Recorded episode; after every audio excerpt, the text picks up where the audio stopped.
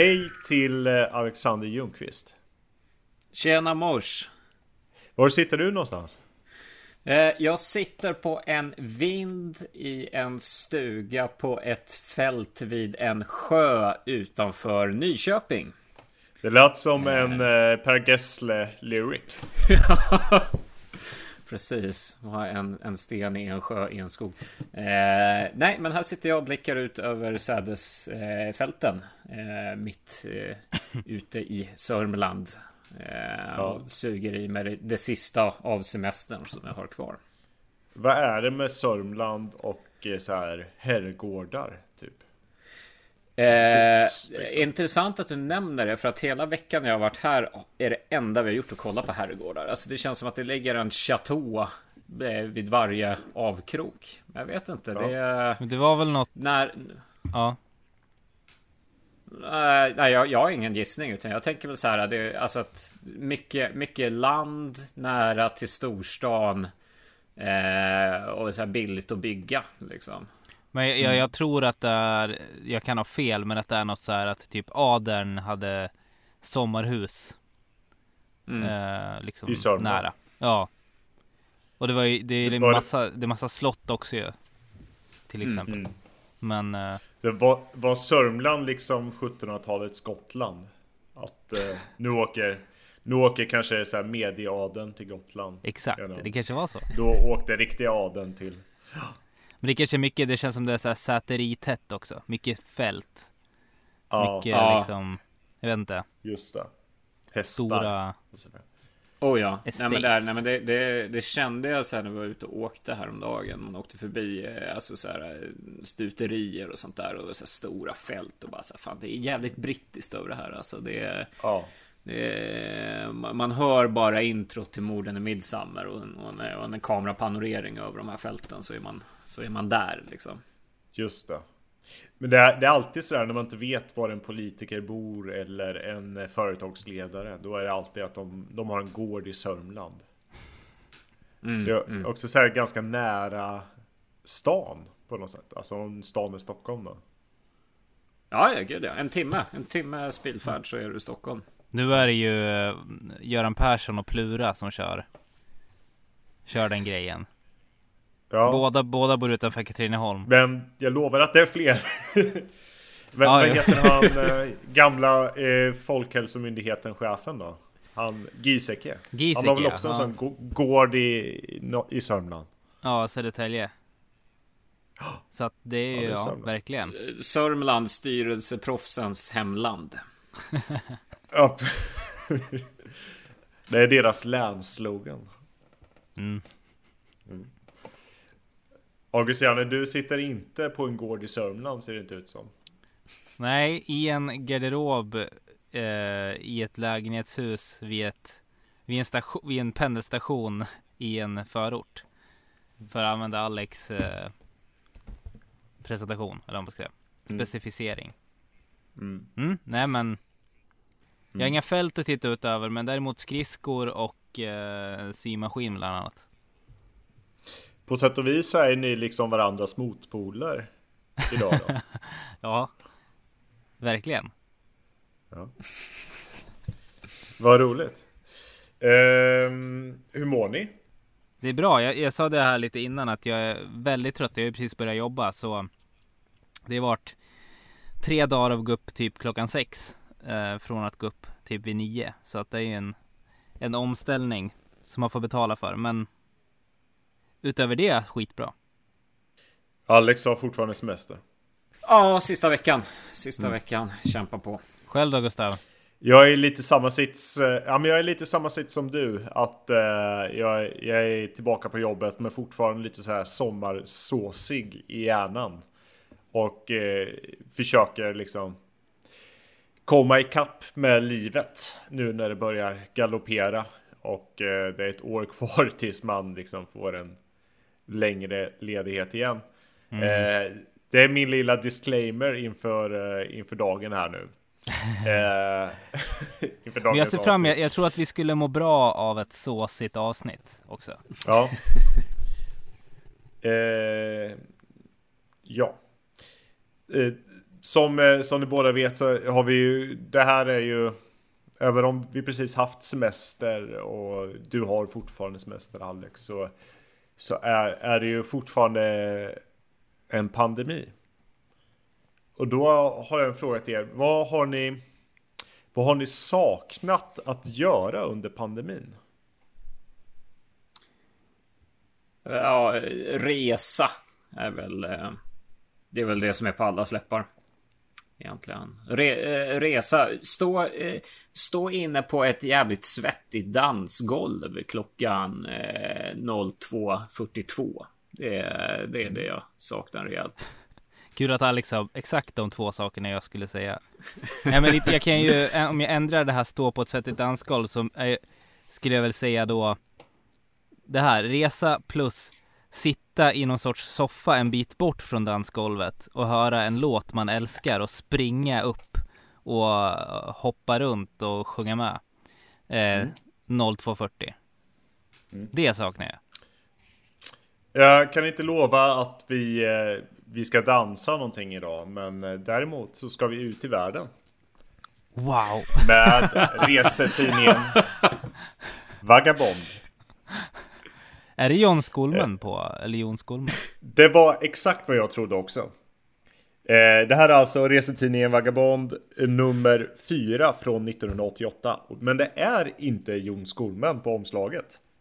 Däremot är det en av deltagarna i fototävlingen Årets Turist. Som de har anordnat. Och det var Jon Skolmen som vann den. Eh, det är en Jon Skolmen lookalike. Det är ja. nästan lite hack att se ut som en karaktär ur Sällskapsresan när man ska fotas som årets turist. Det kan ju säkert vara därför han vann. Det var 1988 sa du? Ja, det står ja, inte riktigt om... Han vann faktiskt inte heller. Sällskapsresan är från 1980, tror jag. Men mm. han är på omslaget här i alla fall. Eh, resetidningen Vagabond det är veckans lektyr. Vi kommer läsa den här nummer 4 från 1988, men jag kommer också lite toucha in på nummer 1 från 1989 eftersom det är lite uppföljningar från förra numret i den. Mm -hmm. Så jag kommer antagligen eh, spilla över lite. Först och främst skulle jag vilja höra, vad, har ni några associationer när man, när man pratar om Vagabond? Nej, men jag har nog aldrig läst tidningen. Jag är osäker om jag känner till tidningen. Däremot så kommer jag ihåg att eh, ordet vagabond var ett sånt ord på högskoleprovet ett år. Eh, och jag satte förmodligen inte ordet och jag kan väl inte riktigt Sauls definition av det. Men tänker mig att det är någon som reser eh, mycket. Har ni eh, definitionen av ordet vagabond? Vad gjorde James Bonds eh, barnmorska? Nej, förlåt. ja, det, ja, det var, det var, ja. ja. För mig är väl en vagabond någon, ja, men någon som reser mycket men som också eh, lite kan ha hela livet i en kappsäck. Eller sådär. Mm. Mm. De eh, reser som eh, Anyway the wind blows liksom. Ett löv i, i blåsten där som kan ta sig lite varstans. Och när man, när man läser den här tidningen så får man också att det är intrycket. Här är liksom resandet i sig en livsstil och man bör vara ute och upptäcka så mycket som möjligt här i världen. Och gör man inte det, ja, då är man kanske lite mindre um, värd. Det känns som vagabonder, en definition är att de har åkt till Marocko. Det känns väldigt Marocko med Vagabond. Mm. Jag vet inte varför men. Mm. Nej men för mig, alltså Vagabond det låter ju som någonting som är alltså lite finare, lite mer classy än en Globetrotter. Alltså det är en Vagabond mm. åker ju inte Thailand runt. Eh, en, en vagabond har på sig sjal och skinnjacka och, och åker till Marocko. Eh, mm. Till Marrakesh och eh, Casablanca. Men, men mm. kan det inte vara så att Globetrotter är höger och Vagabond är vänster? det var ganska bra. Ja, det känns lite ja, att, att det är liksom så. Jag vet inte om man, man skulle vilja hitta några personer som kan liksom personifiera, men... Vi, jag kan säga att eh, ni kanske har rätt i att en vagabond inte åker Thailand runt idag, men det gjorde man nog på 80-talet faktiskt, när det var mycket mindre mm. exploaterat. Mm. Eh, det, det, första som slår en så här, jag har inte läst särskilt mycket Vagabond. Eh, den finns ju fortfarande som tidning, ska vi säga också. Okay. Så om, mm. om ni gillar det här avsnittet kan ni gå ut och köpa en Vagabond och stötta deras verksamhet. Eh, det jag inte riktigt har förstått är exakt hur liksom seriös den är som eh, resetidning. Alltså om ni vill så, så kan jag läsa lite ur innehållet här för nummer 4 1988. Mm. Eh, kaffebrigader, krogar, politik och vulkaner. Vagabond tar det med till Nicaragua, landet i världspolitikens centrum. Där har det just varit revolution för övrigt. Eh, där har vi varit tidigare va? Där har vi med, varit tidigare. Med eh, Imperiet. Ingen vet hur gammal en sköldpadda kan bli, konstaterar Vagabonds utsända från Galapagosöarna.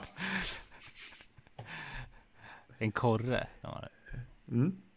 Rån, mord och våldtäktsguide. Billiga biljetter till Kina. dyra biljetter för giraffer, jourupper, nytt grepp av ny resebyrå, SAS julrear och mycket annat smått och gott på Kaleidoskop. Eh, Ja, vi kan komma till det sen, men de, ja. de har alltså valt att kalla ett segment på riktigt för rån, mord och våldtäktsguide. Där, där det i princip går ut på att eh, beskriva olika delar av världen och berätta hur det kan gå illa om man reser dit. Och vad sannolikheten är. Det är precis vad jag vill höra när jag slår upp ett resemagasin. Jag vill ha en våldtäktsguide. Det är ja. exakt vad jag behöver. På liknande ämne hur fan kan ni uppmuntra till prostitution? Läsare till attack på brevsidan. Oj. Det vill man ju veta. Nordens krogtätaste stad. Ja, många menar det. Följ med Vagabond på en barrunda i Oslo. Va? Oj. Den tror jag har hört förut faktiskt. Att de skulle ha eh, jättemycket barer i Oslo. Men det är jag som har försökt hitta en anledning till att åka till Oslo. Det är väldigt koncentrerat liksom. Jag tror det är okay. det som är grejen. Mm. Och såklart då, eh, Vagabond presenterar One Night in Bangkok. Ett nutidsdrama i storstadsmiljö, regi J. Ehrenberg. Alltså det här är en artikel av Johan Ehrenberg då, som idag är chefsredaktör på ETC va? Mm, just det. Eh, mm. I rollerna Ben, trött svensk resenär. Eva, vilsen svensk resenär. Derek, skum affärsman. Dessutom, svensk prostitutionspolis med rätt att knulla. Okej. Okay. Mm. Och en heter också Julafton på Nilen. Eh, det, det, är väldigt mycket artiklar som direkt eh, fångar intresset. Och det är en väldigt seriös tidning. Eh, vilket också chefredaktören då Christian Nyreröd väldigt mycket framhäver i sin eh, ledare. Den börjar. Okay. Varför startar ni Vagabond? Jag vet inte hur många gånger jag fått den frågan. Det är svårt att ge ett entydigt svar. Det fanns flera anledningar. En av de viktigaste var vår inställning till den svenska resejournalistiken. Vi tyckte den var besynnerlig. Det tycker vi fortfarande. De bedömningskriterier som ställs på en text i andra journalistiska sammanhang verkar inte existera inom resejournalistiken. Vi tyckte resejournalistiken var slapp, okritisk och bedövande tråkig. Vi tyckte det mesta som skrevs var bedrövligt. Det tycker vi fortfarande. Låga hästar. Ja, men verkligen. De, de sätter sig på otroligt eh, höga hästar här såklart. Mm. Men eh, de, eh, de lever också upp till det. De har till exempel en stor granskning i det här numret om av eh, resebyråerna som blåser dig. Eh, där de är ganska liksom bold i hur alltså. de liksom namnger alla resebyråer som eh, har fått liksom flest klagomål hos allmänna reklamationsnämnden och så vidare det senaste året. Eh, och säger rakt ut, gå inte till de här. Okej. Okay. Flera namn man känner igen här. Det är ju liksom Johan eh, Johan Ehrenberg som vi pratade om. Vi har Eh, från eh, Nicaragua där då så är det till exempel Maud Nykander med som fotograf. Okej. Okay. Mm. Dokumentärfilmare. Fan vad nice att ha en resetidning hemma. Speciellt mm. under så här vinterhalvåret tänker jag. Nej men jag, jag är väldigt exalterad faktiskt. Alltså för mig är just... Jag har inte haft så höga tankar om resejournalistik för jag tycker att det är så jäkla enkelspårigt. För mig i svensk resejournalistik det är Hans Fahlén i kakishorts på en strand i Goa liksom. Mm. Eh, men det här lät ju betydligt mer spännande. Eh, så att jag, jag ser fram emot den här resan. Man ska, ska ju liksom också komma ihåg att eh, det var en annan sak att eh, liksom resa på den här tiden på 80-talet. Det, det är liksom hälften av alla länderna som besöks här är ändå så här ganska blodiga diktaturer. Man, mm. Eh, det finns inget, finns inget EU till exempel heller, så det är, det är svårt att bara röra sig inom Europa. Jag kan läsa en liten blänkare här. Så det står Vive la France. Det franska kravet på visum för svenskar som besöker Frankrike är numera borta. Varför? Jo, minskat terroristhot förklarar fransmännen. En mer trolig förklaring är att den svenska turismen till Frankrike minskat med mer än två tredjedelar sedan visumtvånget infördes. ja, alltså det är så absurt att tänka det. Mm. Nej, men att det vart visumkrav inom Europa, det är liksom det är väl kanske det bästa grejen med EU. Alltså, ja, absolut. Rent objektivt. Ja. Eh, det var ju därför som eh, Interrail var så mycket större på 70 80-talen än vad det var efter EU. Just för att det var en av få möjligheter att kunna resa fritt i Europa utan att behöva få, alltså söka visum. Mm -hmm. och även då på så sätt kunna besöka länderna bakom järn ridån. Eh, mm. Det var ju liksom bara att köpa sin interrail-biljett och sätta sig på ett tåg ut i Europa. Jaha, så då behövde man inga visum?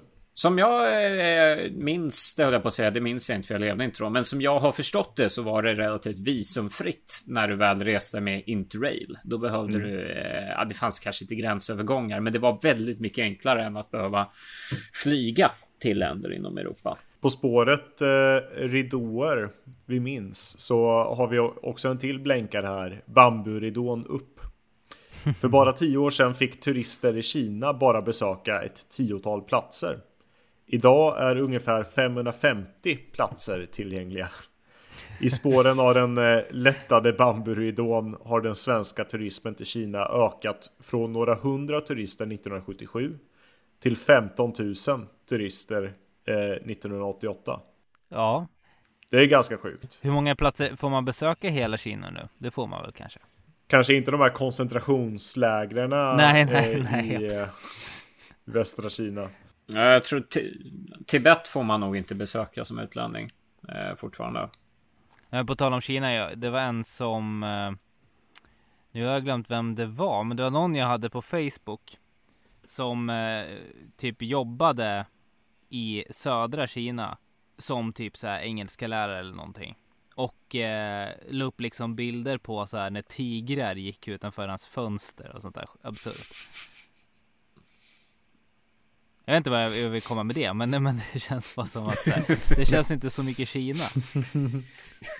Det var bara en association.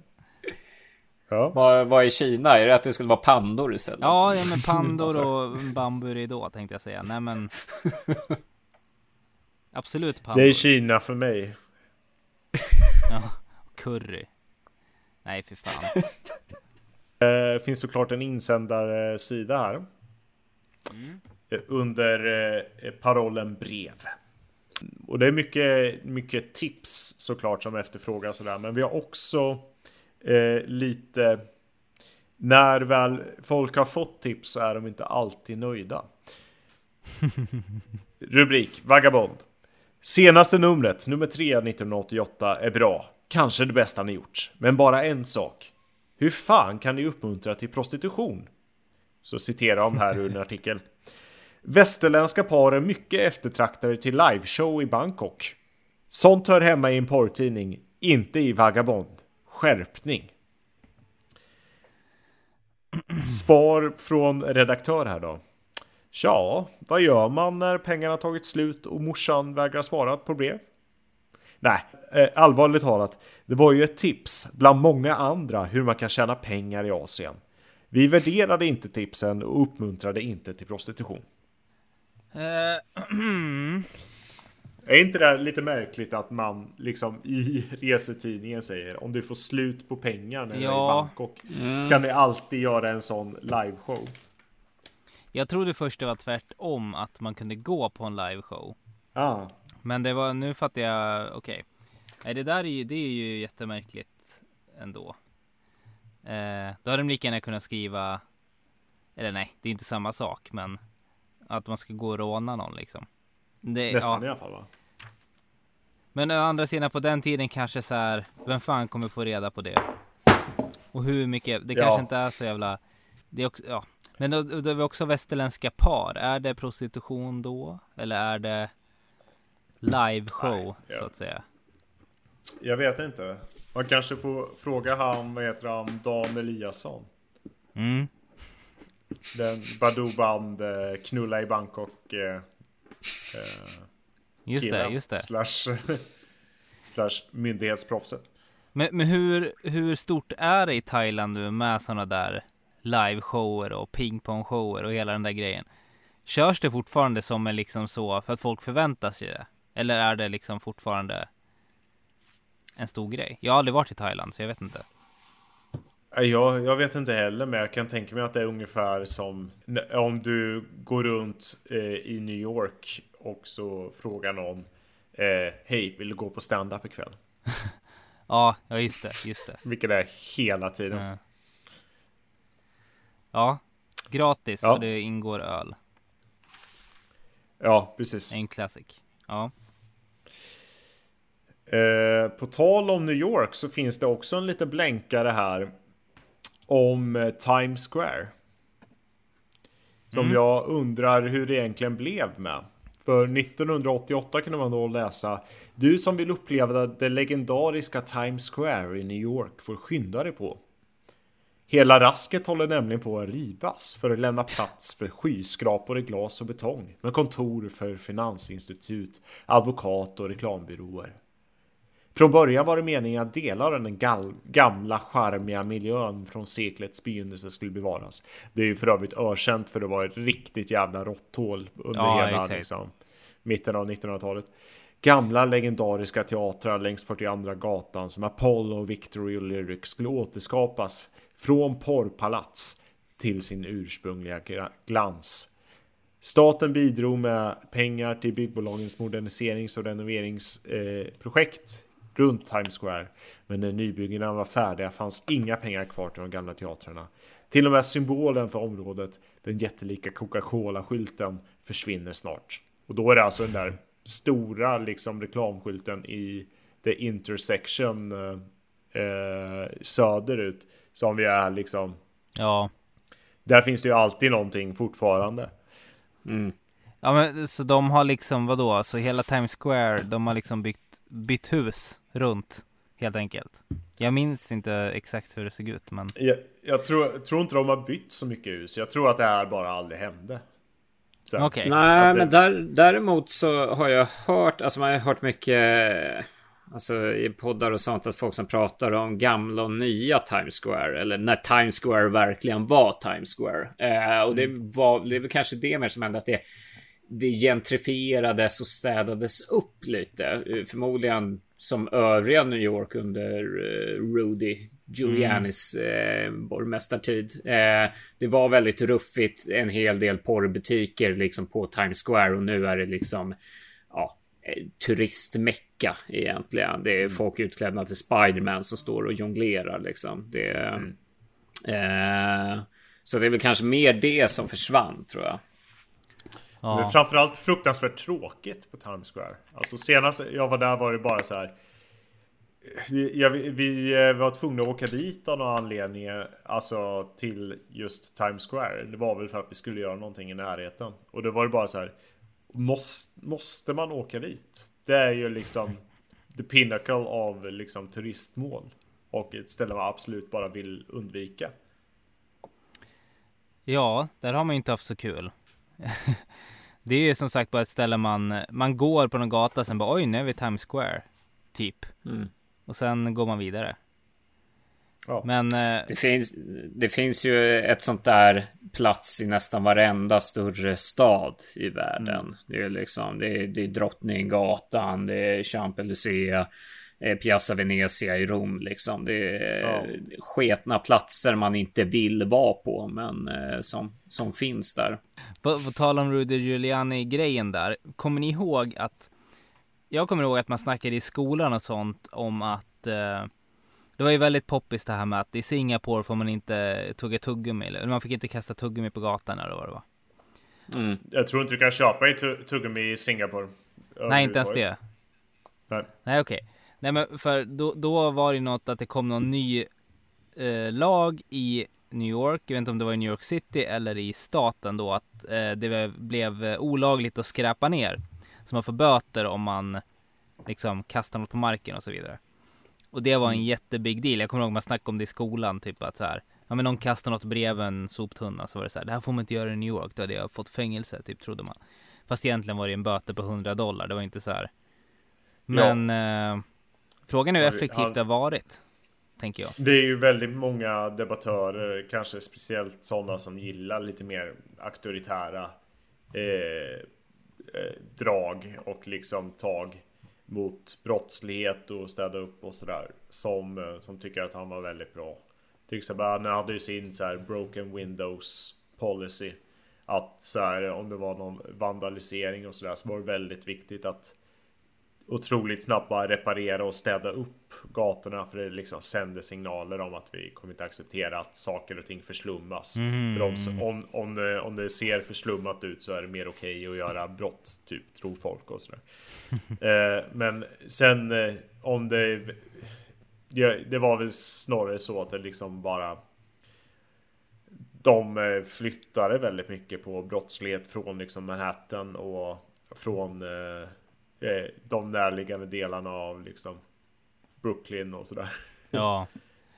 Nej men sen var det ju som i den i, i eh, Freakonomics boken det här med att eh, det coincidade väl, vad säger man? Det sam, vart väl ett sammanträffande där med det här med när det vart lagligt med abort och så vidare.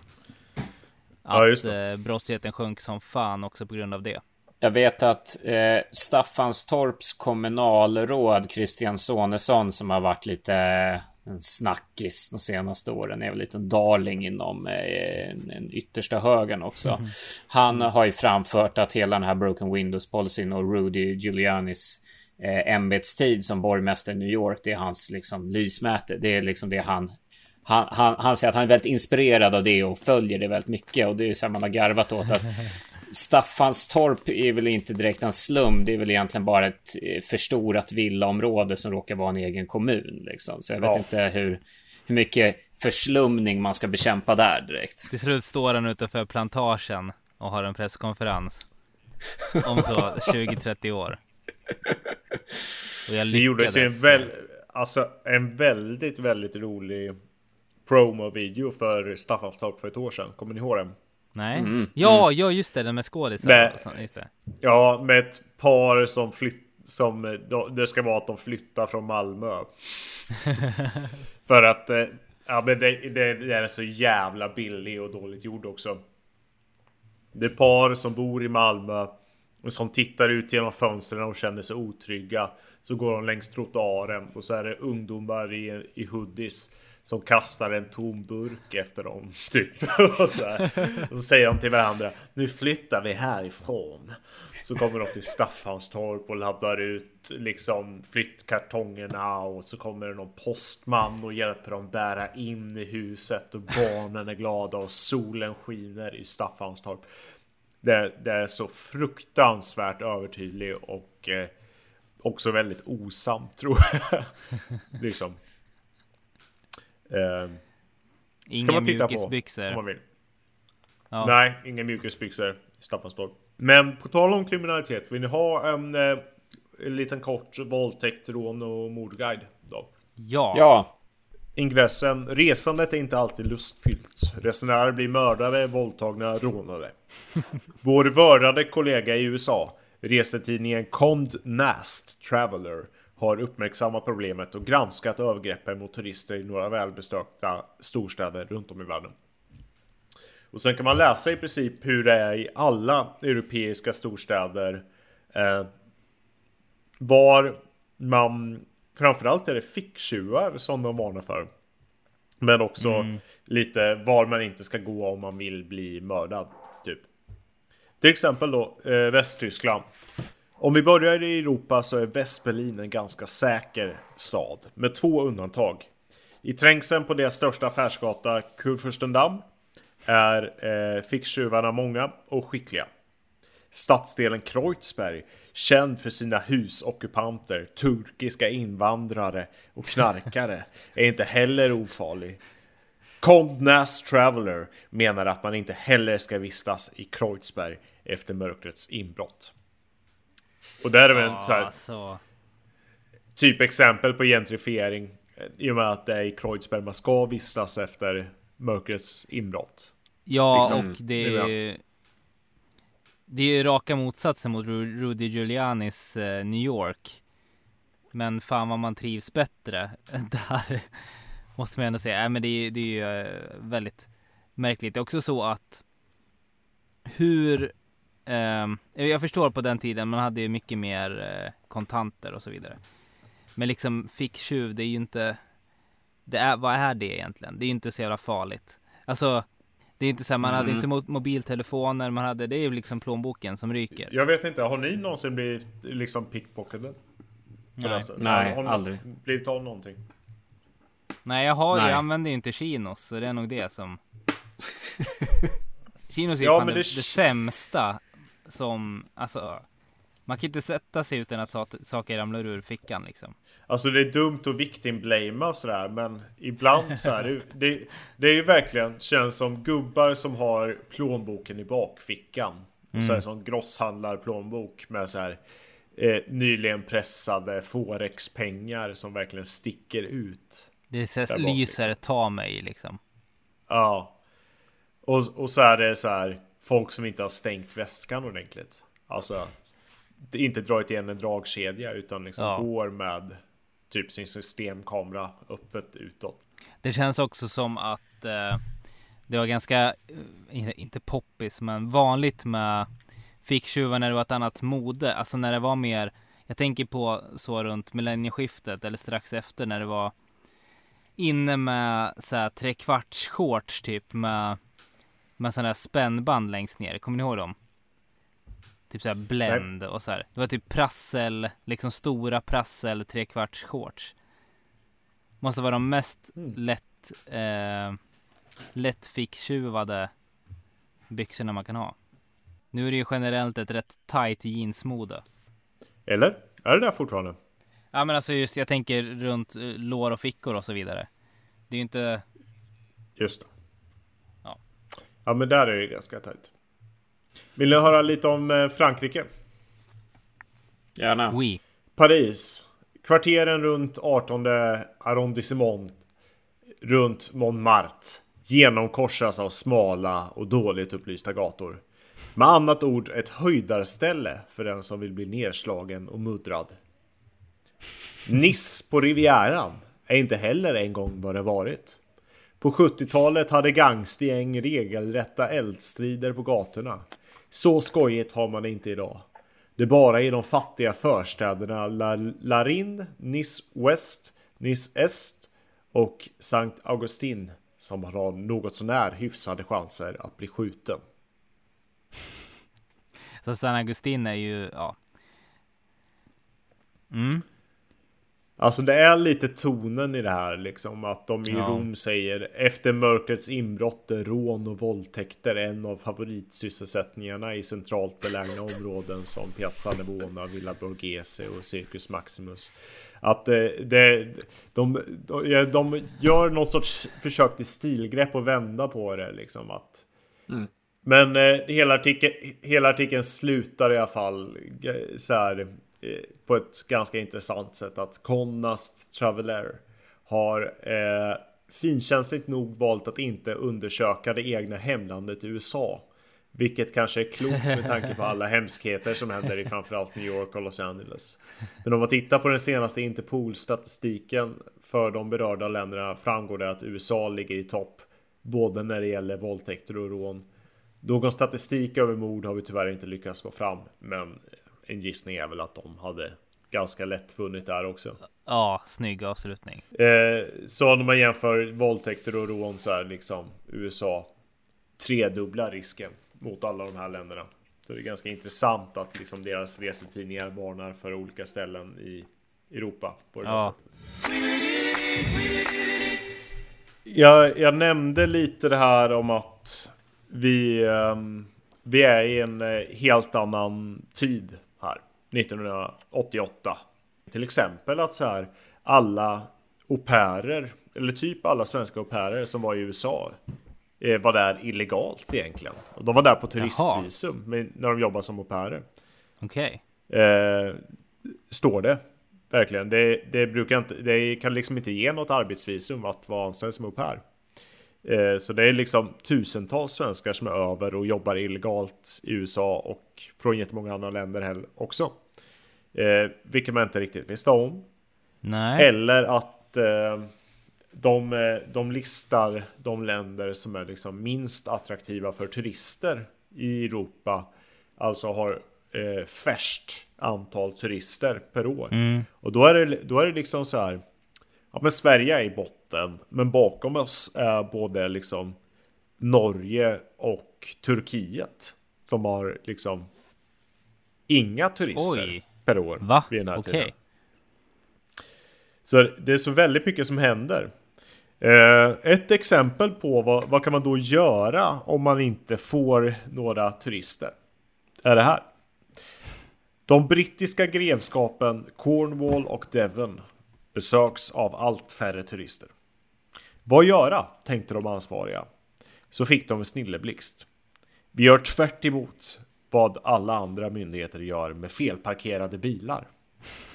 Så, vad, så när du nu semestrar i Cornwall eller Devon och finner en lapp på, på din bilruta är det inte en böter utan ett varmt välkommen på tre olika språk. Står, står inte vilka språk det är. Glada miner hos turisterna, positiv reklam och omnämnande i pressen blev resultatet. Om turisttillfällena har ökat vet vi inte. Det är Ja. spontant en ganska svag sales, sales pitch för att åka till eh, Ja. Cornwall ändå. Jo men det är också så här, eh, att resa till södra England känns ju som något Ja. som var mycket mer poppis förr. Alltså så här, typ 70-tal så liksom. Mm. Eh, alltså bara till för det känns som att så här, att inte fler gör det egentligen. Ja, alltså jag hade jätte, jätte gärna åkt till eh, Cornwall kan jag säga. Ja, jag med. Alltså mina föräldrar gjorde en sån roadtrip där och det lä- lät och såg fantastiskt ut och liksom jag blir såhär liksom, vadå det, fin- det finns en Riviera typ och eh, där man kan språket hur bra som helst och man kan typ kulturen eh, från, alltså det är lite som att åka Ja, man har, man har sett på film och tv och sådär hela uppväxten och så vidare. Och där, det är väl liksom just där hur man ska köra kanske man är nervös för, men det är ju tydligen inget problem så länge det är trafik. Eh, Man, vet, man vet ju vad man ska åka i. bil. En Triumph. En Triumph, ja, ja, exakt, exakt, exakt. Vill ni höra lite kungligt? Mm. Mm. Är det Oliver Jag Brink? visar upp. Det är inte Oliverbrink. Men Jag vi- visar upp en eh, bild för er här. På en ganska korpulent man som cyklar. Ja. Som är... Eh, han... Och så står det i Tonga bestämmer kungen. Och i Bonga bestämmer... Nej. Polismän i höftskynken, Lava Lava, så he- kallas de alltså. Eh, sopar bort det värsta gruset från den asfalterade gatan utanför palatset i huvudstaden Nuku Alofa. De korsande gatorna stängs av och plötsligt rullar han ut från palatsets trädgård. Den gigantiske kungen av Tonga, Ta- Taufa Ahau Topo den fjärde. Han cyklar gatan fram i sakta mak omgiven av välväxta joggande säkerhetsvakter. Det är fantastiskt, säger en affärsman från Nya Zeeland som eh, råkat bli vittne till kungens motionstur. Att ha en snäll och klok diktator måste vara det bästa styrelsesättet. Kungen av Tonga var ju en otrolig eh, text. Eller ja, vad pigg jag är. Nej men det var eh, en kul sägning. Ja. Kungen av Tonga Jag är kung av Tonga. Ja. Han simmar också det, runt i... Han simmar ju, eller simmar, han cyklar runt i simglasögon. Och någon sorts, och så här, höga Adidas sneakers. Riktigt 80-taliga. Ser otroligt skön ut. Ja. Nej men jag, jag tänkte säga det för att eh, eh, Tonga lät ju verkligen som, alltså, alltså ja, att det, jag fattar att det låg nära, ny, äh, att det låg nära Nya Zeeland. Stilla havsö. Ja, exakt. Det är ju ett av de minsta länderna i världen va? Eh, Men en av de största och, kungarna. Ja, verkligen. Och ett av de mest liksom avlägsna länderna. Och nu kan man se, jag kan se faktiskt att den här bilden är ett frimärke på Tonga. För det står liksom Tonga postage en cent. Eh, artikeln fortsätter i alla fall. Just så brukar han framställas. Tau, Taufa Ahau Topo den fjärde. Som en snäll och klok diktator. Och det mesta i denna söd lilla söderhavsnation, den enda som aldrig koloniserats, kretsar mm. kring honom. Han bestämmer helt enkelt. Han kontrollerar landets enda tidning, The Tonga Chronicle, i vilken man kan läsa om svenska Pripps satsning på ett inhemskt tonganskt öl. Som Oj. förstås heter Royal. Ja. Pripps äger hälften av det nya bryggeriet. Tongas regering, utsedd av kungen, äger den andra hälften. Och kungen har sitt porträtt på etiketten. den ölen har man vet dricka ändå. Tonga Royal. Ja. Eh, Nej men det, det slår mig nu. Förlåt. Ja, fortsätt. Nej men det, det slår mig nu det han nya zeeländaren sa. Att det är säkert ganska nice men vettig diktat diktator. Även om en diktator ja. i sig inte kan vara vettig, om ni förstår vad jag menar. Alltså så. Mm.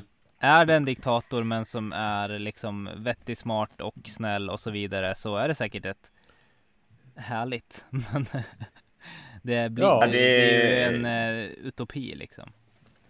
Det, det jobbiga är ju när, när en snäll diktator följs av en elak diktator. Ja. Eh, mm. då, då, går det inte att göra så mycket åt det. Jag tror att det är Haiti är ett så tydligt exempel på att de hade, de, de var verkligen diktator, alltså furstevälde och de hade deras första president var ganska bra och hans son var en riktig jävel. Men då var det typ argumentet i att Vadå, ni protesterar ju aldrig mot diktaturen när min farsa liksom ledde. Vad, är, vad är det som gör det liksom?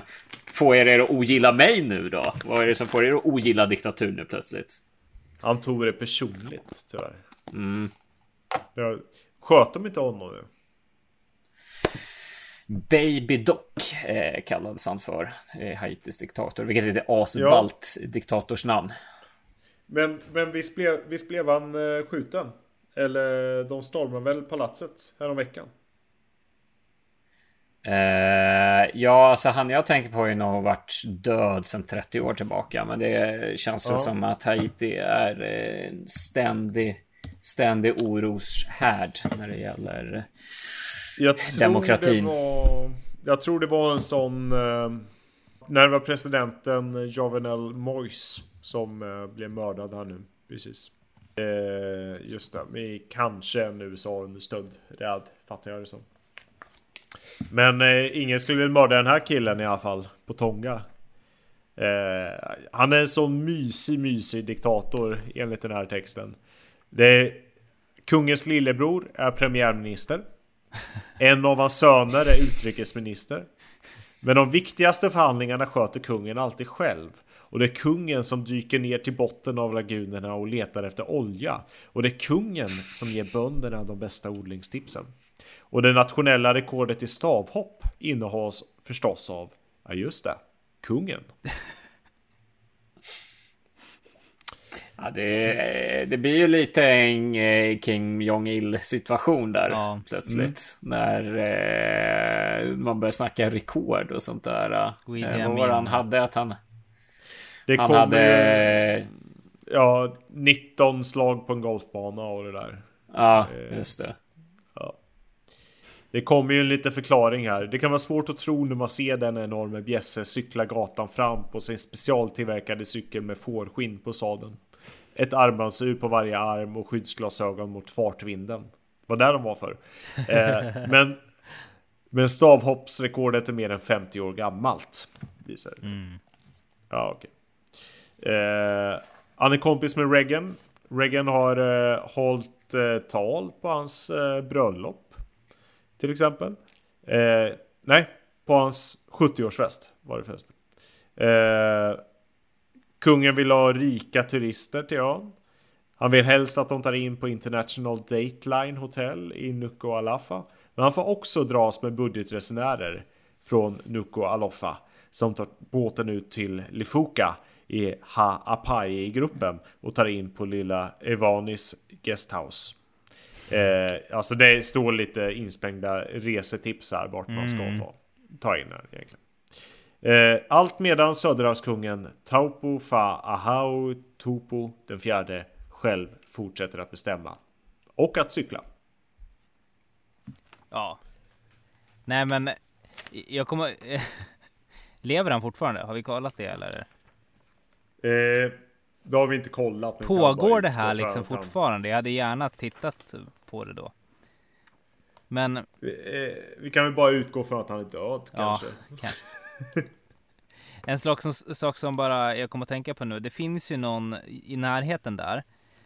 Eh, mm. Någonstans i eh, Stilla havet, I guess, så finns det ju en eh, fransk ö.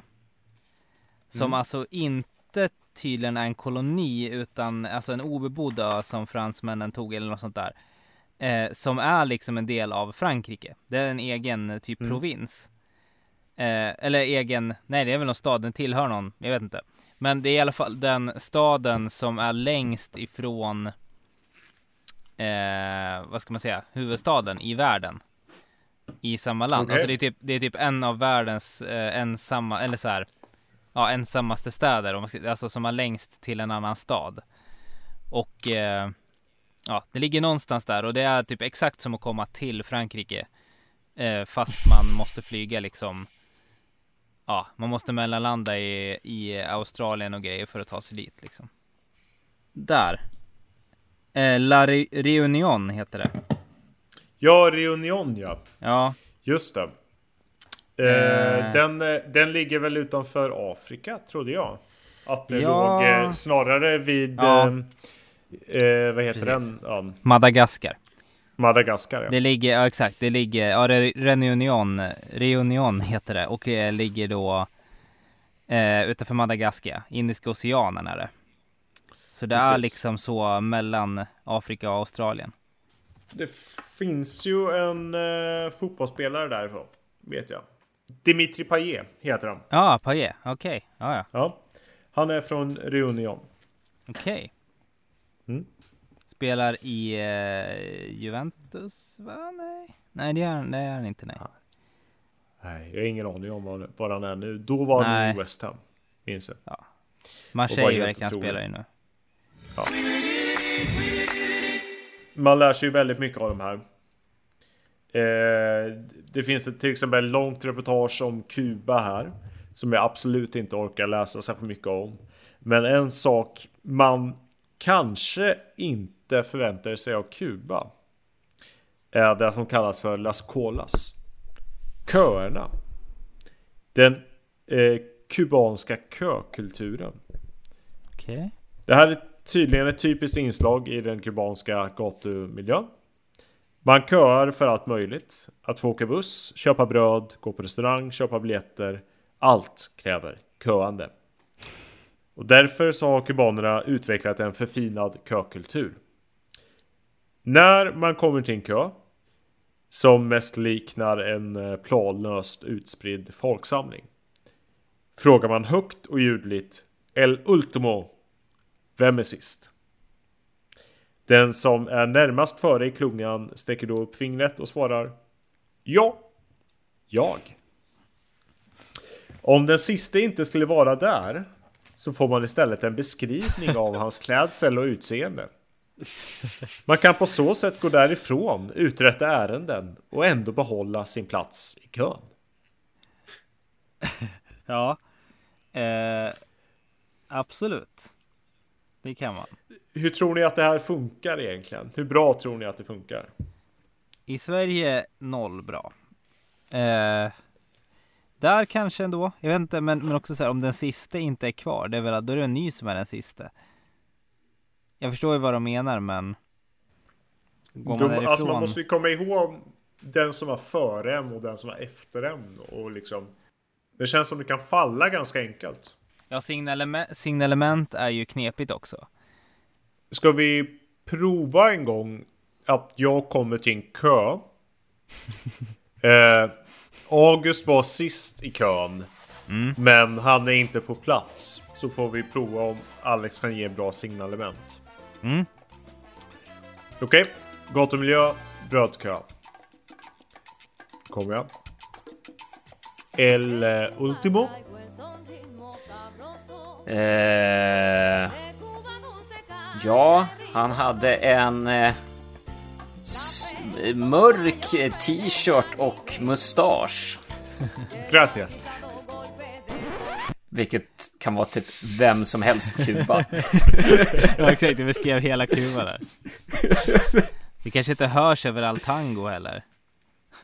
Nej, just det. Han hade tangorabatt och eh, eh, sån... Eh, Det här, det här känns ju som typ någon Någon som har varit där och det har bara varit liksom någon situation som varit väldigt improviserad. Eh, som inte alls överensstämmer med verkligheten. Och sen så bara Det är så här det är på Kuba. Visst är det häftigt det här systemet de har utvecklat. Jag tror att det här inte är sant för fem öre faktiskt. det kanske var så som att om någon kubansk eh, resejournalist från El Vagabond eh, kommer, till, kommer till Sverige och går på något så här och sen är det något ställe som har nummerlappar. Och sen Mm. liksom bara, oj, Mm. Sveriges kösystem liksom. Alltså, det kanske Mm. gäller på några ställen men långt ifrån alla. Det, det fanns lite blänkare om att svenska pass nu ska bli lika svåra att förfalska som sedlar. Och det kommer Oj. inte bara gälla som legitimation när man reser utan det här kommer också kunna funka som legitimation i Sverige. Fattar ni hur sjukt? Det det är ju väldigt, väldigt mycket eh, väldigt svårt att resa. Men trots det så är folk otroligt liksom resesugna. Mm. Mm. Och folk vill åka långt och folk vill åka liksom länge. Och det, det finns liksom en hel sida för bara så här resekontakter med folk som letar efter eh, andra att resa med. Jag tänkte att vi kanske kan köra en eh, liten lek. Okej. Mm. Kul. Där jag, jag läser eh, kontaktannonser. Och så får ni ratea dem på en skala. Ja, men 10 är skön människa. Och 0 är seriemördare. Okej, ja, ja, okej. Ja. Vi spelar Okej? skön eller seriemördare. Ja. Mm. Skön eller seriemördare? Kan man få en jingel för det kanske?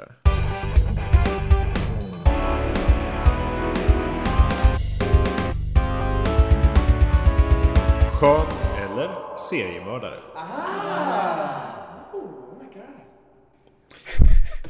Jag är en 26-årig kille som måste till det hopplöst oemotståndliga Indien igen och skulle gärna prova att resa med en pålitlig tjej som tar dagen som den kommer och som vill se, uppleva och känna.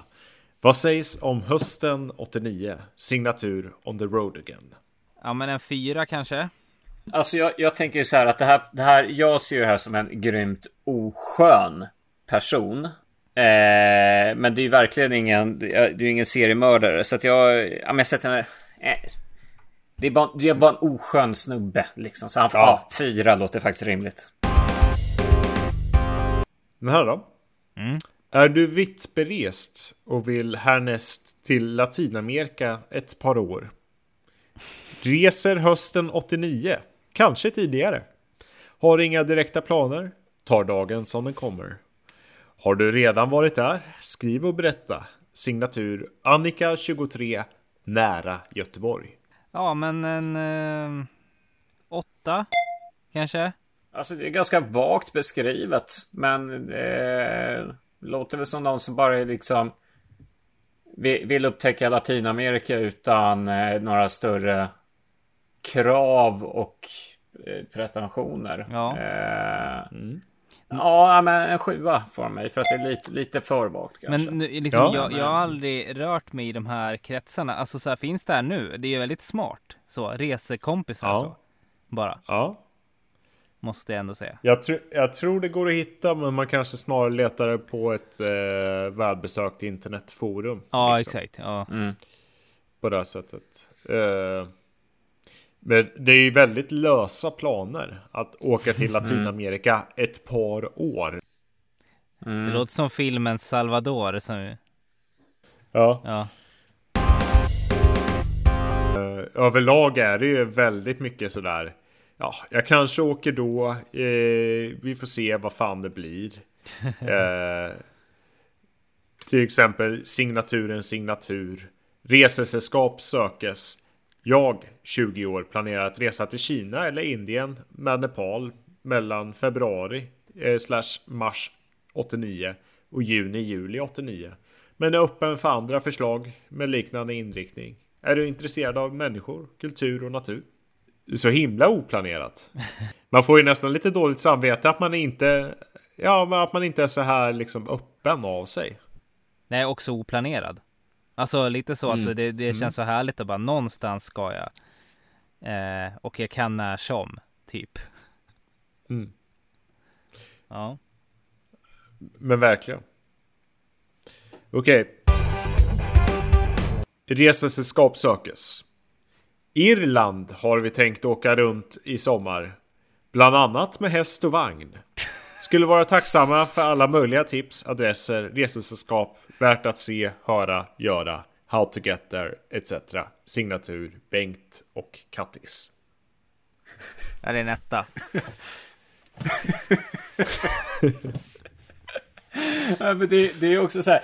Jag, jag, känner ju liksom. Det är fortfarande det här med vagheten i allting. Att om jag sitter där och vill välja ut ett resesällskap så vill jag ha lite mer än att vi planerar att resa med häst och vagn. Liksom. På Irland. Hej, vi är Bengt och Kattis. Uh... ja. Vi tänkte för... åka från Cork ja, varför... till... till Limerick. Ja. ja men man funderar ju på om de betalar per tecken liksom i tidningen. Ja. Och att man sen ska höra av sig och man, man ska ringa eller skriva till de här. För att veta mer.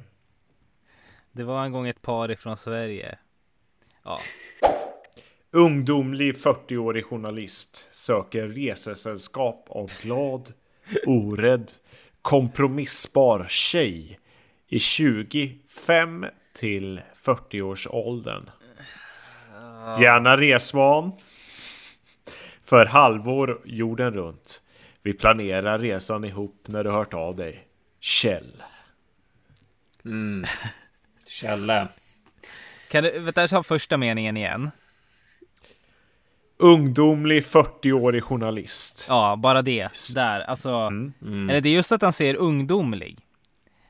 Som... Mm. Eh, ja. Som söker resesällskap av glad, orädd, kompromissbar tjej i 25 till 40 års åldern. Mm. Också att du får max vara lika gammal som jag. Ja. Mm. Och du måste vara orädd och kompromiss, vad var det? Kompromissbar. Ja, kompromissbar. Mm. Det är ju en solklar nolla. Det, är, det har aldrig varit en tydligare nolla. Liksom. Så någon, någon Kjell född 48 som är journalist, där går ju att hitta vem det kan vara. Mm. Möjligtvis. Det står efternamn här också och adress. Mm, ja, okej. Okay. Han har inte varit så bra på att sopa igen spåren efter sig. Nej, nej. Kan man säga. Transsibiriska, Kina, Japan, Australien 89. Låter det lockande? Ska vi drömma, planera, resa och upptäcka tillsammans? Jag är en kille på 26 år boende i Allingsås. Du, en tjej mellan 0 och 100. Fatta pennan och skriv till Take a walk on the wild side. Tror ni att han verkligen hade accepterat alla tjejer mellan 0 till 100? Nej, jag tänker så här Agda 95 mm. hade ju inte han tyckt. Och det är ju där, alltså det, det här är ju en kontaktannons. Det är ju det där. Det är ju, det är ju, han vill ju gå på liksom dejt på ett väldigt dyrt sätt eh, och vill vara lite spexig liksom när man skriver 0 till 100, vilket snarare kan uppfattas som ganska äckligt. Jag är en tjej ja. på fyra vårar. Hänger gärna med på transsibiriska. Jag är snäll och kompromissbar. Mm.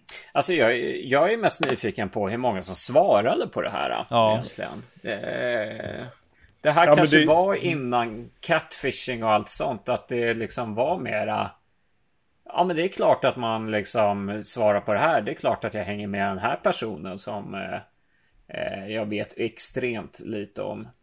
Mm. Vad hade ni skrivit om? Ni, om ni liksom var singlar och eh, vill ut och resa och vill ha med någon. Vad hade ni skrivit i er annons? Hur dumma hade vi låtit själva, så att säga? Mm. Ja, precis. 29-årig man vill upptäcka vart, vart vill jag åka? Eh. kan tänka mig att åka till Japan och Sydamerika eh, olika nice delar av andra nice delar av Sydostasien. Kommer vilja dricka öl. Var beredd på det. Eh, vi, om vi inte tycker om varandra så behöver vi inte hålla ihop. Hade det är jag viktigt, skrivit ja. också. Exakt. Ah. Ja. Jag, jag tänkte jag skulle vilja haft med typ så här. Vill uppleva nya saker, men det låter ju direkt väldigt creepy. Så, jag tror liksom Jag tycker mest det låter klyschigt alltså. Ja, det är ja. ja, men är det så här, vill, inte vet jag. Eh, ja, men allt låter lite seriemördare, vad man än vill liksom egentligen skriva. Men jag, jag, tror att mycket är det här att det blir sån jävla commitment också. Alltså man åker med någon och säger okej, okay, jag åker jorden runt med dig utan att mm. någonsin ha träffat den personen. Det är ju en jävla tall order på någon Ja, för fan. Man, liksom. Det kan bli så fel alltså. Det behöver inte ens vara en seriemördare liksom. Det kan bara vara någon. Man får ha någon sån jättespecifik beskrivning av den man vill resa med. Du är ja, men tänk om du ska åka.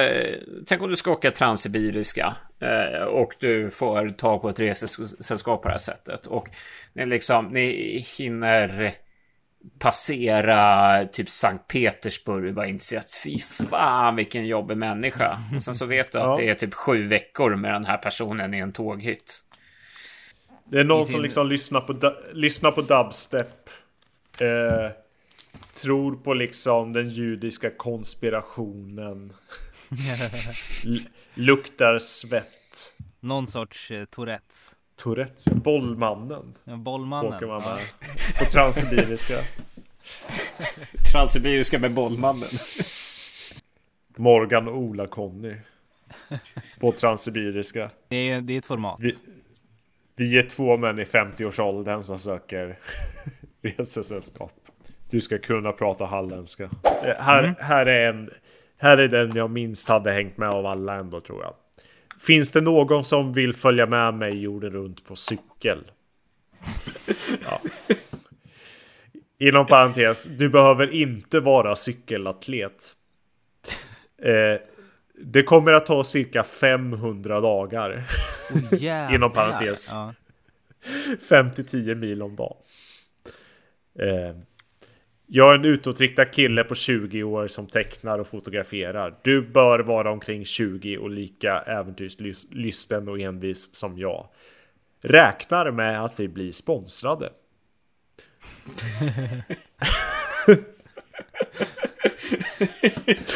Så jävla grej att bara räkna med. Trampar iväg maj 89. Alltså... Men må, måste ändå säga att den är ju ändå den mest konkreta av alla vi har hört ja, hittills. Här är en person som är ja. tydligt. Vi ska cykla, vi ska cykla världen runt. Det är exakt det här tidsspannet. Vi ska cykla så här mycket varje dag. Ha någon form av eh, entreprenöriell agenda också. Liksom att... Eh, eh, jag hade själv inte gjort det, men jag tror att den här personen hade nog lätt faktiskt kunnat få ett svar. Eh, eftersom det är så, så tydligt. Mm. Nej, det var ju, det jag tänker mest på det här. 5 till 10 mil per dag i ett och ett halvt år. Ja, ja. det är ju inte, det är liksom inte. Jag menar, jag, jag har cyklat över en mil till jobbet på typ så här 40 minuter max. Så att jag menar. Och det, det är, inte... över en mil. Ja. ja. Eh, det är ju ingen stor sträcka, men det jag tänker att när det är under så lång tid. Fy fan mm. vad tungt dag 211. Alltså jag ibland tänker jag på så här, ja men fan vad jobbigt det skulle vara att cykla si och så långt. Men sen, sen vet jag att för typ fem år sedan så cyklade Lasse Kroner från Haparanda till Lystad. Okej. Okay. Och vilket får mig att tro att okej, okay, det är kanske inte så jävla... Tänk Måns Möller liksom. Ja, han eh, körde väl ett Vasalopp varje dag i en vecka va? Ja. Vad var det nu senast? Han, han är i och för sig sjukt bra tränad numera. Jo, jo det är han ju. Men har man en bra cykel, bra sadel, sådana här vadderade byxor och eh, nice poddar så det är nog inte ja. så jävla farligt, eller? Bra, bra, bra sadel ska man nog ha. Ja.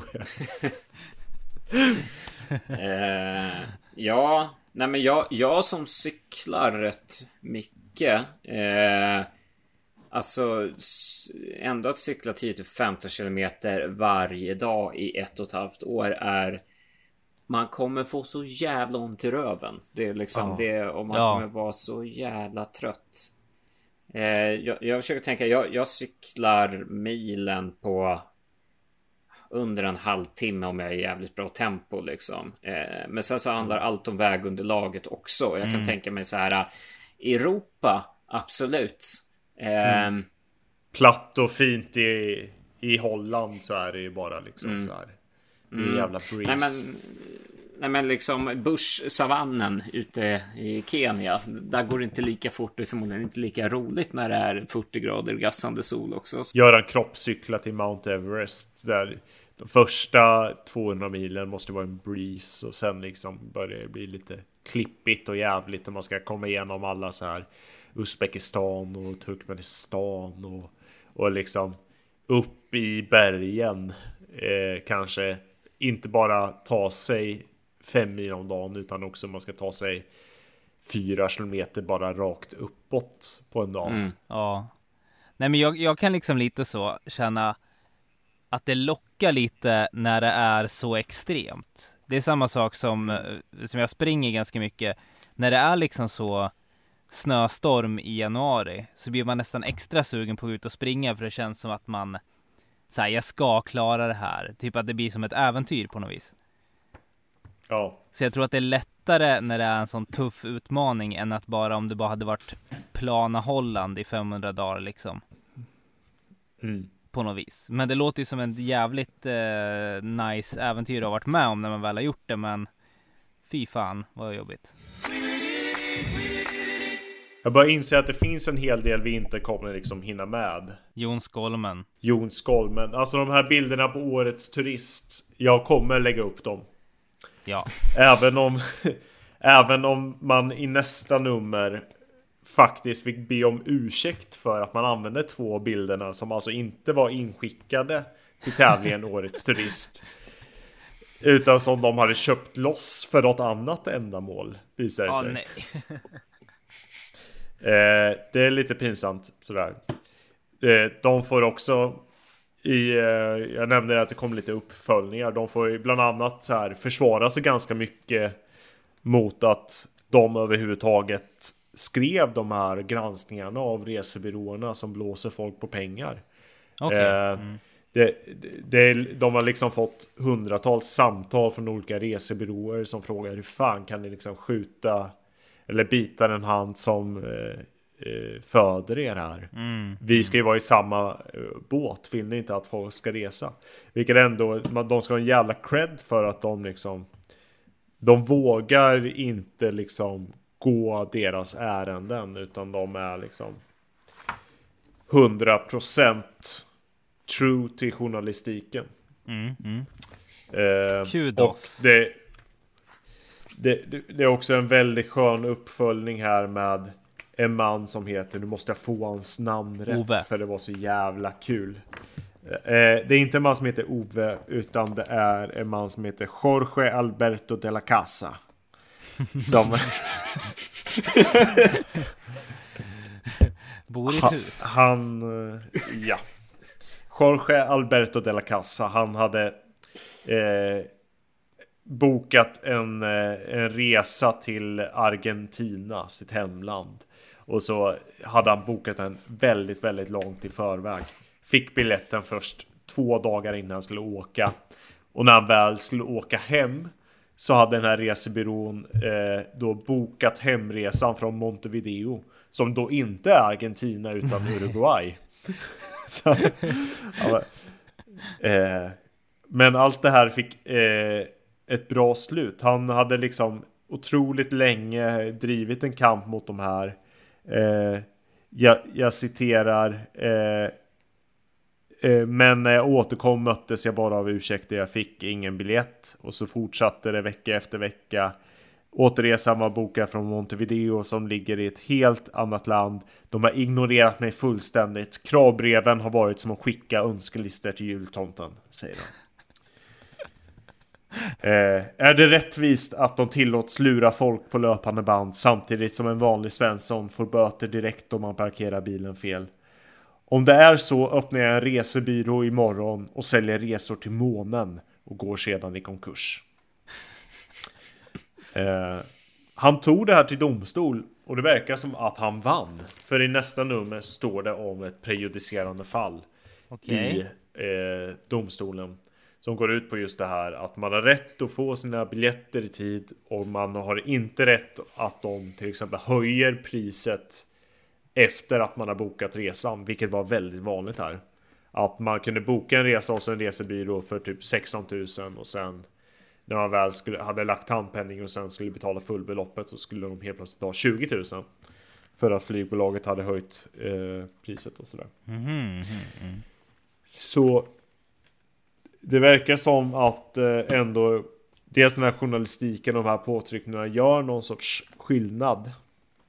Man blir väldigt sugen. Jag är inne här och kollar på deras eh, Vagabonds hemsida. Jag tänkte se vad, vad det kostar eh, med en prenumeration. Nu känner jag ju igen tidningen när jag ser den här. Måste jag ju säga. Ja, den har, men de flesta har väl sett den åtminstone här. Ja. Ser att senaste numret handlar om Mallorca, så det är kanske inte så sugen på. Men ja. Men jag lovar att det är så här hippa Mallorca numera. Eller alltså om Mm. de håller den här liksom hipsterflaggan i eh, eh, högt fortfarande så är det så här. De, de, de skriver ju om liksom up and coming resmål. Det är väldigt mycket Kina, Indien, Patagonien.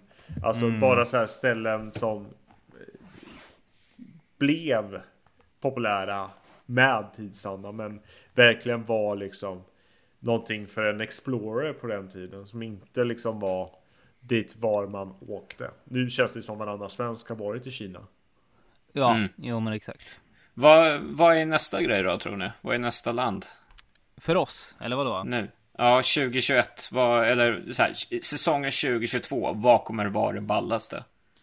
Nej, men det jag har märkt lite är väl att, eh, tänkte jag säga Balkan, men det är ju inte Alltså Kroatien och Grekland är ju, har ju varit poppis alltid. Men Mm. att liksom nu kommer liksom Serbien, Albanien Mm. och, och sånt liksom.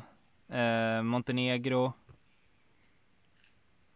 Ja. verkar ju aspoppis, alla tre. Belgrad, Bel, eller Belgrad ska ju vara skitcoolt. ja, de säger ju att det är nya Berlin. Eh, och sådär. I eh, Vagabond från 88 så beskrivs det som otroligt deppigt i Belgrad. Jämfört med övriga länder på Balkan. Det är lite Eller kul. Va, va, stä- ställen i Jugoslavien. Jag tror ju, alltså en stor grej senaste åren har ju varit så här dark tourism och sådär. Alltså bara titta på hur många som åkt till Tjernobyl senaste åren. ja, Mm. Och, eh, sådana saker är ju säkert Står ju säkert högt i kurs hos vagabondläsarna 2021 Eller Mm. de som hade varit vagabondläsare 1989 Och sen så är det väl mycket liksom eh, Jag tror Oceanien fortfarande är stort ja. Alltså det finns ju så här Papua Nya Guinea och sådana där länder. Indonesien. Eh, jag tror att det fortfarande är Känns väldigt outforskat med eh, stora delar av Afrika. Mm. Såklart. Jag hoppas på, hoppas på södra England där. Mm. Jag såg också en Outfor- youtuber. outforskat. Ja exakt. Nej men jag såg också Ja. en youtuber som, eh, någon sån rese-youtuber som var i Nairo- Nairobi och det såg också jäkligt nice ut. Ja. Det är nog fan ballt. Det är Kenya. Ja. Ja, ja. det var liksom så här till hälften, det var lite så Berlin, alltså hälften asmodernt och liksom eh, glashus och skyskrapor och hälften var liksom sån, eh, vad ska man säga, marknad bara och mopeder. En sån Mm. riktig sån mix Mm. mellan kaos och eh, lyx. Som man ju gillar. Mm. Det känns också som det går liksom räta linjer mellan att eh, Att typ vara nere och volontärjobba i Östafrika och att också vara en vagabond. Skillnaden är att Mm. vagabonder har kappsäck.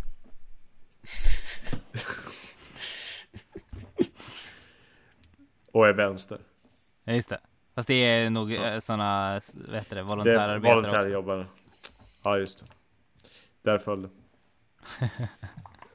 Men jag, jag, känner, jag känner att volontärarbetare är mer ny cirkus än vagabonder. Vagabonder känns inte som att de eh, kan Mm. hålla på med sånt där. Vad fan heter de? Diabolos och Ja men det kan också, eld. det kan ju ändå, ändå lägga, ligga något i att vagabonder är mer vänster i den, alltså så här att volontärarbetare kan ju vara så här superrika. Eller man kan ju vara vänster fast är superrik, men ni förstår vad jag menar. Som liksom ska göra något gott. Åker ner och volontärarbetar Ja. för att de har råd liksom. Mm. Möjligtvis. Eller Jag, kyrkor jag känner att en, så vaga, en, en, eh, en vagabond kan volontärarbeta men vill hellre prata om Hegels metafysik än att liksom sluka eld. Det, Ja. det är där min schablonbild finns.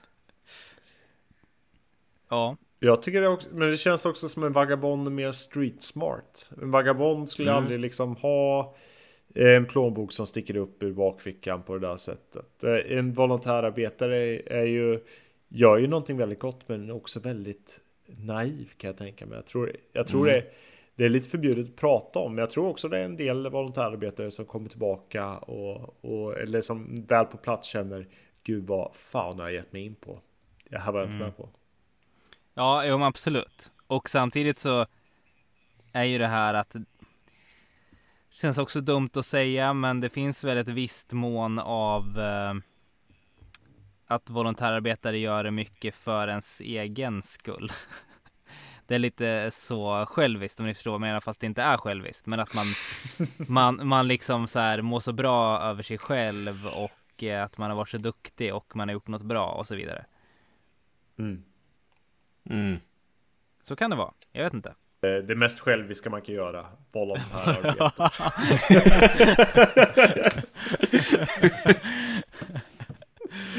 Det är en lysande Ja. spaning. Alla borde ha lika mycket självinsikt som jag.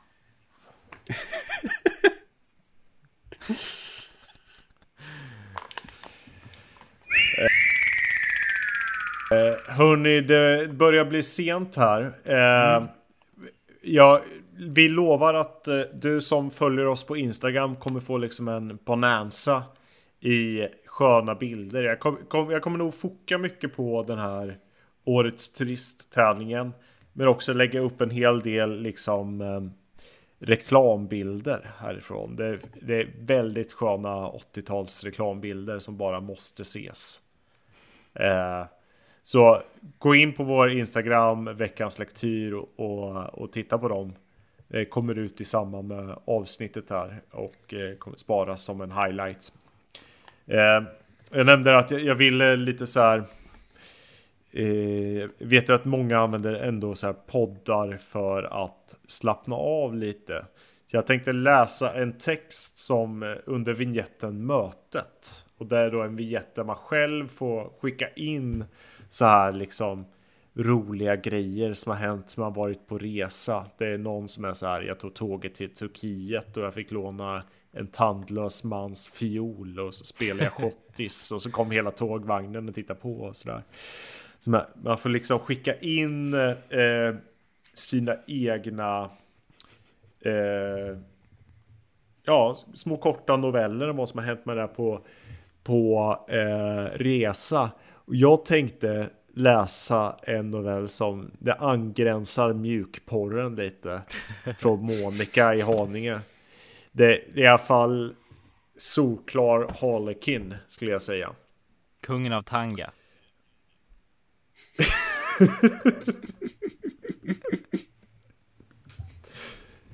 Den heter En främling i ett främmande land. Och så kan man bara liksom så här vaggas med i det här. Jag var i ett främmande land. Het Hettan höll på att kväva mig. Solen hade gått ner för flera timmar sedan men värmen stannade kvar i den mörka stjärnklara natten. Du satt en bit bort. Isbitarna klirrade mot varandra i din drink och du lekte med citronskivan på glasets kant. Dina ögon var gömda bakom ett par svarta anonyma solglasögon. Jag letade efter någonting i min slitna ryggsäck. Pengar? Cigaretter? Då kom du mot mig nonchalant, som på bio, och satte dig vid mitt bord. Du knäppte med fingrarna åt en kypare som skyndade sig fram. Kyparen böjdes ner över dig och du viskade någonting i hans öra. Tystnad. En svag doft från din starka cigarett. Jag såg dig försvinna bakom en ridå av en blyertsfärgad rök. Den bildade mönster innan den löstes upp mot stjärnhimlen och försvann. Ut i natten, smått berusad, löjlig i dagsljus, lockande i mörker. Du gick beslutsamt före med månen jagande efter dig. Jag småsprang, snubblade, kröp efter, rädd för gryningen och sanningen. En trappuppgång. En mager katt på räcket. En tvättlina, en skurhink och skuggor utmed väggarna. Ett kalt rum. Du låste dörren bakom och drog för gardinerna. Jordgolv. En naken glödlampa som slocknade och gjorde mörkret totalt. Allt var tyst ett tag. Tystnaden viskade mitt namn. Dina andetag var plötsligt runt omkring mig. Någonting föll till marken och jag böjde mig ner trevande fram. Det var dina solglasögon. Ett skrik. Jag stelnade till innan jag förstod att det var jag som skrikit. Plötsligt var det nära, ofattbart nära. Jag skrek igen. Ljus, ljus. Var det solen som log mot mig bakom gardinerna? Jag reste mig darrande upp och började gå mot ljuset med verkande leder. Du var borta. Katten syntes inte till. Några barn lekte ute på gården. Jag samlade ihop mina utspridda saker, baddade mitt ansikte med regnvatten från en kruka på fönsträcket och smög ut. I hamnen låg båtarna förtöjda och gungade i det gnistrade vackra havet där solen förfängt speglade sig i den förrädiskt lugna ytan. Jag klev ombord på en skuta och lät mig föras tillbaka till fastlandet. Ön försvann bakom mig, sjönk ner i havet som en jättelik sten, neddragen av tusentals alger. Jag såg dig aldrig mer, du främling i främmande land, men jag kunde hela tiden känna dig. Kanske lämnade du mig aldrig.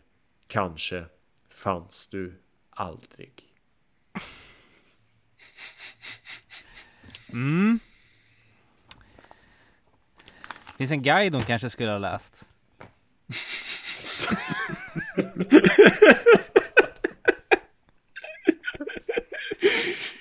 Med det så eh, säger vi eh, tack och hej va? För den här veckans lektyr. Eh, vi hörs igen nästa vecka. Vi får se vad det blir då. Eh, som sagt, bildbonanza på Instagram. Missa inte den. Hej då! Hej då! Hej hej!